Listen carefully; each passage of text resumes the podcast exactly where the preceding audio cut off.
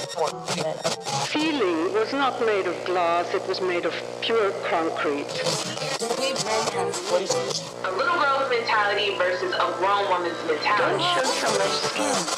It's because as girls have been held under a microscope day to day, and then when it began, as you probably know, it was all male, and they wanted to keep it that way.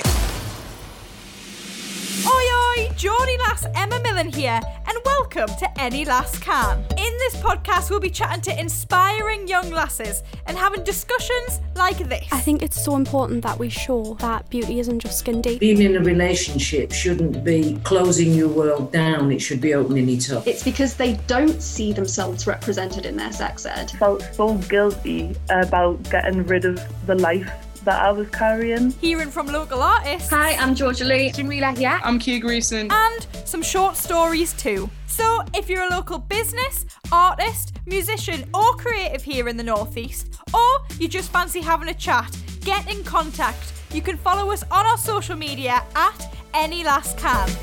Because together we will prove that here in the Northeast, Any Last Can.